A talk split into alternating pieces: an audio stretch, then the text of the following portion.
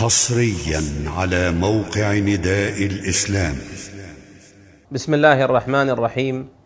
الحمد لله نحمده ونستعينه ونستغفره، ونعوذ بالله من شرور أنفسنا ومن سيئات أعمالنا، من يهده الله فلا مضل له ومن يضلل فلا هادي له، وأشهد أن لا إله إلا الله وحده لا شريك له، وأشهد أن نبينا محمدا عبده ورسوله صلوات الله وسلامه عليه وعلى آله وأصحابه ومن سلف من إخوانه من المرسلين وسار على نهجهم واقتفى أثرهم إلى يوم الدين وسلم تسليما كثيرا.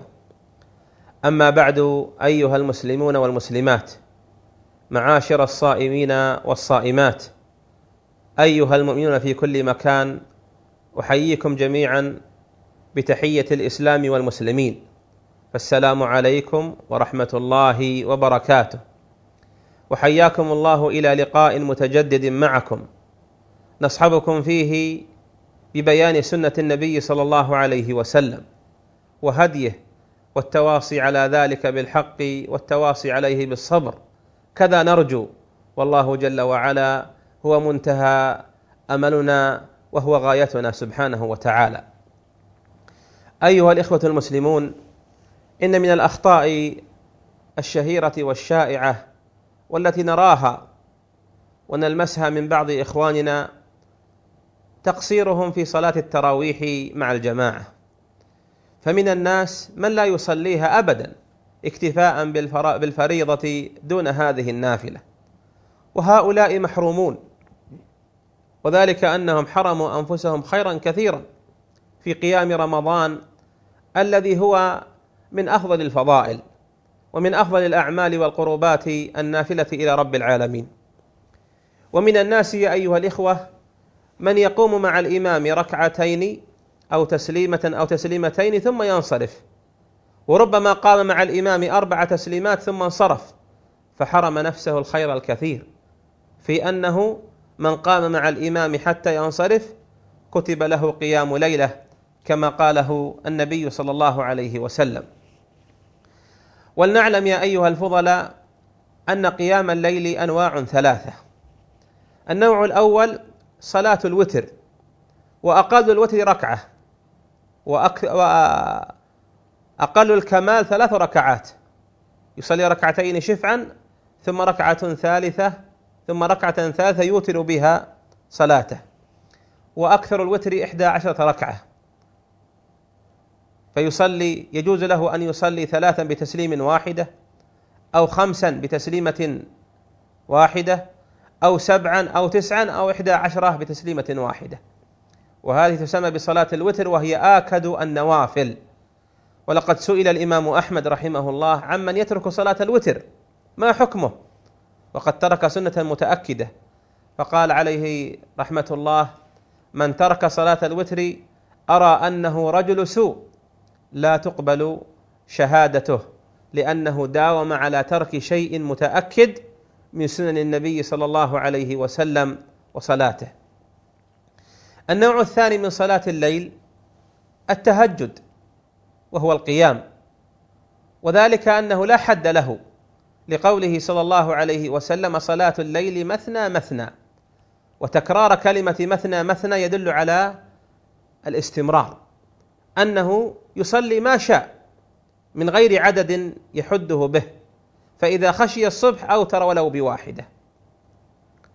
والأفضل في رمضان أن يقتصر على إحدى عشرة ركعة، لكن مع تطويل القيام والركوع والسجود والجلوس والقنوت يطيل فيهن إطالة، كما كان النبي عليه الصلاة والسلام يصليها، كما تقول عائشة رضي الله عنها كما في الصحيحين، قالت: ما زاد النبي صلى الله عليه وسلم في رمضان ولا في غيره عن إحدى عشرة ركعة، يصلي أربعا فلا تسل عن حسنهن وطولهن، ثم يصلي أربعا فلا تسل عن حسنهن وطولهن، ثم يوتر بثلاث. فمن وافق قيامه يوافقه في العدد، من وافق قيام الرسول صلى الله عليه وسلم فيجب أن يوافقه في العدد كما يوافقه في الحال والهيئة. أما يوافقه في العدد وهو سريع في قيامه فقد وافق السنة العددية ولم يوافق هيئتها ولا فعلها. النوع الثالث من القيام وهو قيام مخصوص في رمضان بصلاة التراويح، وهي سنة قولية وفعلية أرشد إليها النبي عليه الصلاة والسلام، وترك إقامة الليالي بعد الليلة الرابعة لئلا تفرض على الناس خشية أن تفرض عليهم.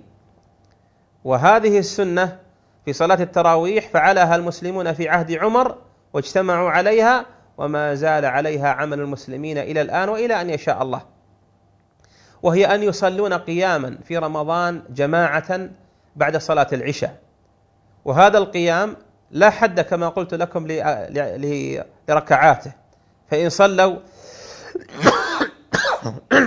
عفوا إن صلوا عشر ركعات أو إحدى عشرة أو ثلاثة عشرة أو عشرين أو ثلاثا وعشرين أو أكثر فلا بأس في ذلك، ما دام أنهم صلوها جماعة خلف إمامهم، فيدركوا بذلك سنة النبي عليه الصلاة والسلام وسنة خلفائه الراشدين التي قال فيها: عليكم بسنتي وسنة الخلفاء الراشدين تمسكوا بها وعضوا عليها بالنواجذ وإياكم ومحدثات الأمور، فإن كل محدثة بدعة وكل بدعة ضلالة وكل ضلالة في النار.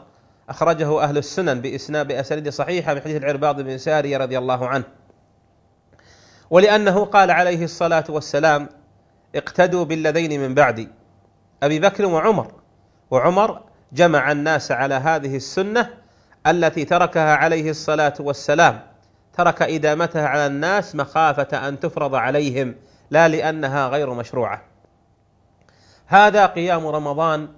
وتهاون بعض المسلمين هداهم الله في قيامه مع الإمام، ولا سيما في العشر الأواخر، فإن بعضهم قد يصلي بعض الصلوات ثم ينصرف ولا يقوم مع الإمام، فلا يدرك بذلك سنته عليه الصلاة والسلام ولا الأجر العظيم والثواب العظيم والنوال الكبير الذي رتبه الله لمن صام رمضان ولمن قامه إيمانا واحتسابا.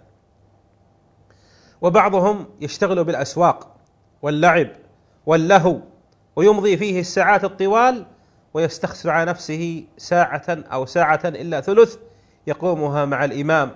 اللهم اهد ضال المسلمين ورده إليك ردا جميلا. اللهم اهدنا في عبادك المهتدين ولا تضلنا في عبادك العاصين والمذنبين. اللهم اجعلنا ممن صام رمضان وممن قامه وممن أدرك ليلة القدر فقامها إيمانا واحتسابا، فممن غفرت له ما تقدم من ذنبه وما تأخر، وممن أعتقته من النار، برحمتك يا رب العالمين، لنا ولكم ولوالدينا ووالديكم ومشايخنا وأحبتنا من المؤمنين. والله أعلم، وصلى الله وسلم على نبينا محمد وعلى آله وأصحابه أجمعين، والسلام عليكم ورحمة الله وبركاته. تم تنزيل هذه المادة من موقع نداء الإسلام دبليو دبليو دبليو دوت islam dash call dot com.